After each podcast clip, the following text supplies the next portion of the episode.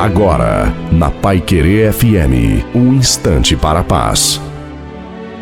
Alô, meus amigos e minhas amigas, quem fala aqui é Reverendo Osni Ferreira, e o texto hoje está lá no livro de Êxodo, capítulo vinte e três, o versículo vinte e cinco, que diz assim: Deus abençoará o vosso pão e a vossa água, e tirará do meio de vós as vossas enfermidades. Só Deus é capaz de fazer isso.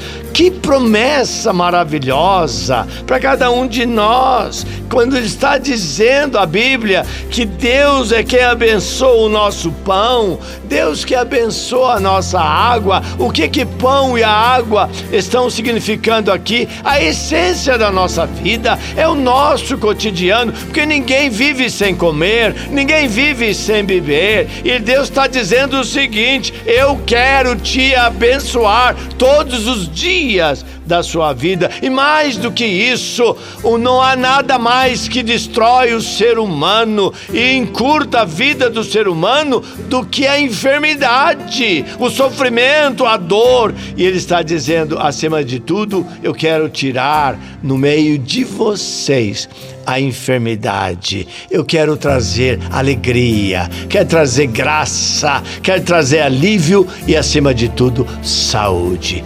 Não há escolha melhor do que a escolha por Jesus Cristo.